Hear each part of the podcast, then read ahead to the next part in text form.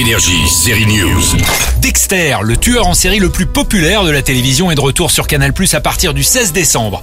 Dexter, ça vous parle? Sur cette musique, on découvrait pendant 8 saisons un membre de la police scientifique de Miami, flic le jour, tueur en série sur son temps libre. 8 ans après la fin de la série débarque donc Dexter Next Blood, ou si vous voulez une neuvième saison. Moi j'ai bien aimé les premiers épisodes, on est toujours dans le ressenti du héros avec sa voix off. En VF, ça donnait ça. Pour un monstre soi-disant si ordonné, quel bordel je crée autour de moi. Dexter ne tue que les méchants qui ont échappé au système judiciaire, mais bon, il a quand même quelques ratés. Hein. Il a d'ailleurs laissé quelques fans très énervés par la mort de sa sœur il y a 8 ans quand la série s'est arrêtée.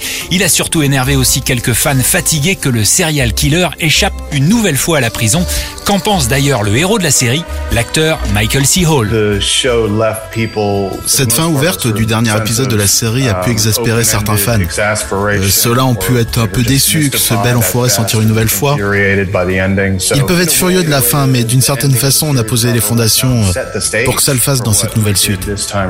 Dans cette nouvelle saison, terminée l'ambiance latino et le soleil de Miami, on le retrouve dans le village glacial d'Iron Lake. Il ne sourit plus, il fait la tronche, il a pourtant une nana flic, encore.